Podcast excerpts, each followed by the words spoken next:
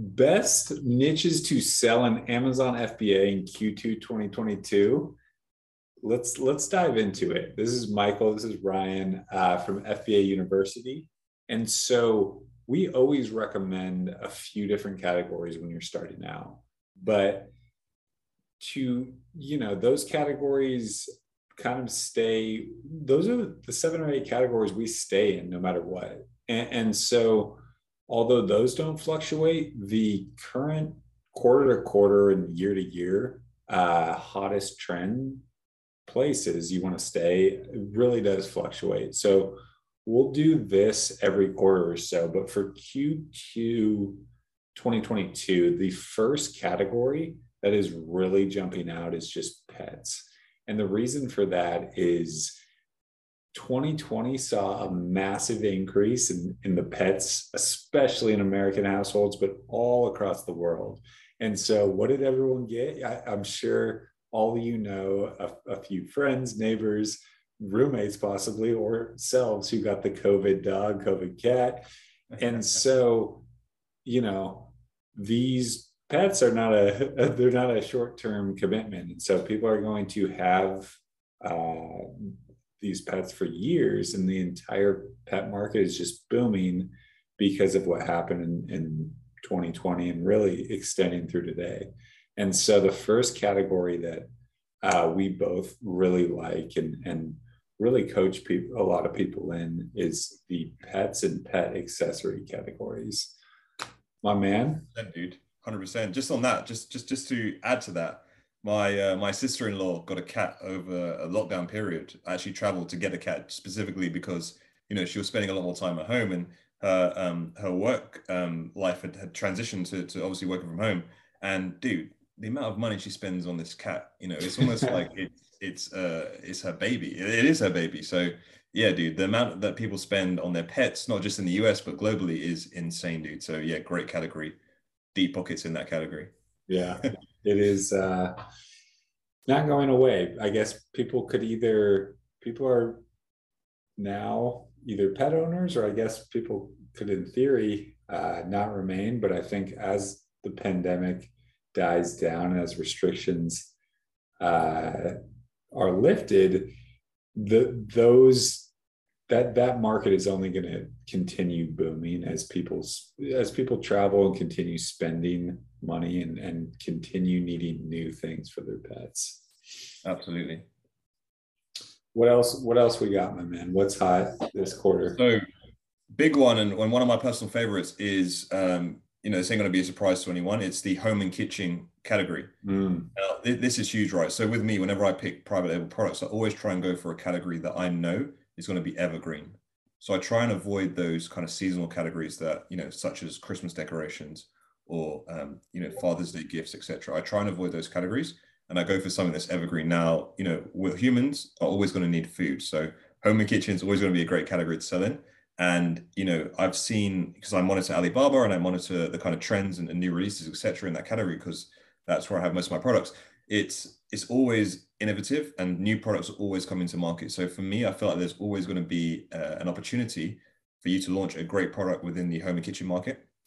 Um, another good thing is that you tend to get some of the higher priced products, especially if you're going down the sort of appliance route, in the home and kitchen area. So that means then the margins are better, and you also avoid kind of the lower twenty dollars, fifteen dollars um, products that attract, you know, the Chinese sellers and, you know, sellers that, you know, are new to the market that don't want to spend too much. So I feel like you can get, go for that premium home and kitchen space. And um, yeah, you will get those great products that have not so much competition, but also great margins. So for me, I try and keep an eye on the home and kitchen, um, you know, with the lockdown, especially a lot more people staying at home. So, you know, they're going to be cooking at home more. So, you know, they're going to be spending more time in the kitchen. They're going to want more products. And another great thing about the home and kitchen niche is it's really good to build out those sort of bundles and those variations. So with all of my products in the home and kitchen niche, really easy to add variations, color variations, size variations, um, bundle it with different other products that I have in that niche. So it's just so many opportunities in home and kitchen. And, you know, if, if anything, you could spend your whole Amazon career just in that niche. It's mm. so big.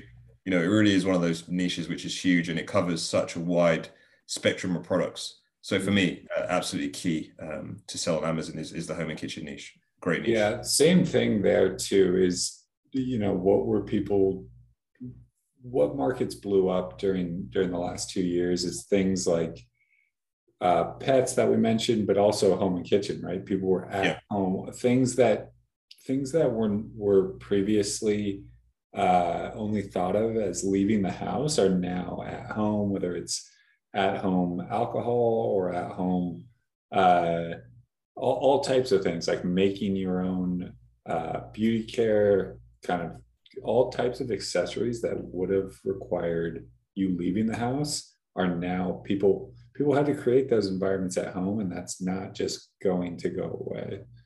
Absolutely. Um, candle making kit, spoiler alert, free product, candle making kit, check that out. Um, and so the third category you want to look into right now is eco-friendly products. And so that's a little bit of a wild card because it's not necessarily a category, but any category you are in, any product you're in, you can bring uh, an eco-friendly version of, of an otherwise non-eco-friendly product into market, and you immediately uh, position yourself as a premium seller. And so there was a study done, I think it was last year, that just showed the impact of, of buyers' de- decisions based on the eco-friendliness of, of products. So if you can work with a manufacturer, and you have to ensure uh, what you're what you're saying and what you're selling is, is eco-friendly and does actually make sense. But if you can bring all types of items uh, that are selling well in an eco-friendly version, that's an absolute killer, and you can charge more than the baseline price just by doing that. Absolutely, that's key. I think something I've seen actually in a product that I was actually going to launch last year, um, the dude was selling like these kind of chakra brace bracelets that were all to do mm. with spirituality and, you know, being aligned with the seven chakras. And, you know, I don't know whether it was true or not, but he was saying that for every um, chakra bracelet that was brought, bought, he would plant a tree. Um, for every sales. I don't know how true that is, but that does buy into kind of the ethical, um, you know, thoughts and, and, and guidance for a lot of people that they have. So that could be another selling point on the eco-friendly.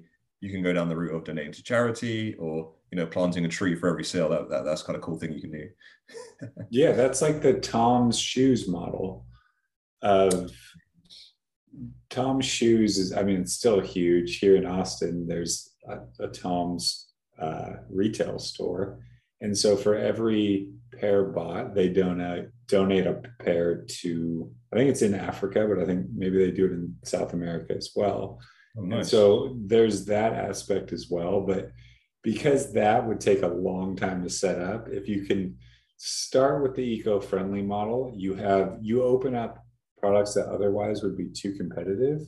You open yeah. up a whole nother line of products. one hundred percent, one hundred percent, dude. What else is hot right now, my man?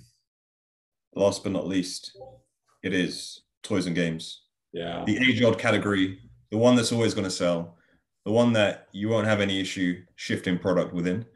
Um, toys and games are huge, right? Because, you know, just like pets, just like baby, uh, just like um, home and kitchen, people spend a bunch on their kids. You know, people, um, you know, go over and aboard for their kids. So, you know, we've seen a massive increase in the uh, the number of sales within the toys and games category. Now, there was always sales, but it's really blown up. So, you know, toys that you would have seen before being seasonal, such as, you know, through summer, through Christmas, now with, again, probably because everyone's moved towards uh, working from home, um, you know, classes are being from home, Zoom classes, et cetera.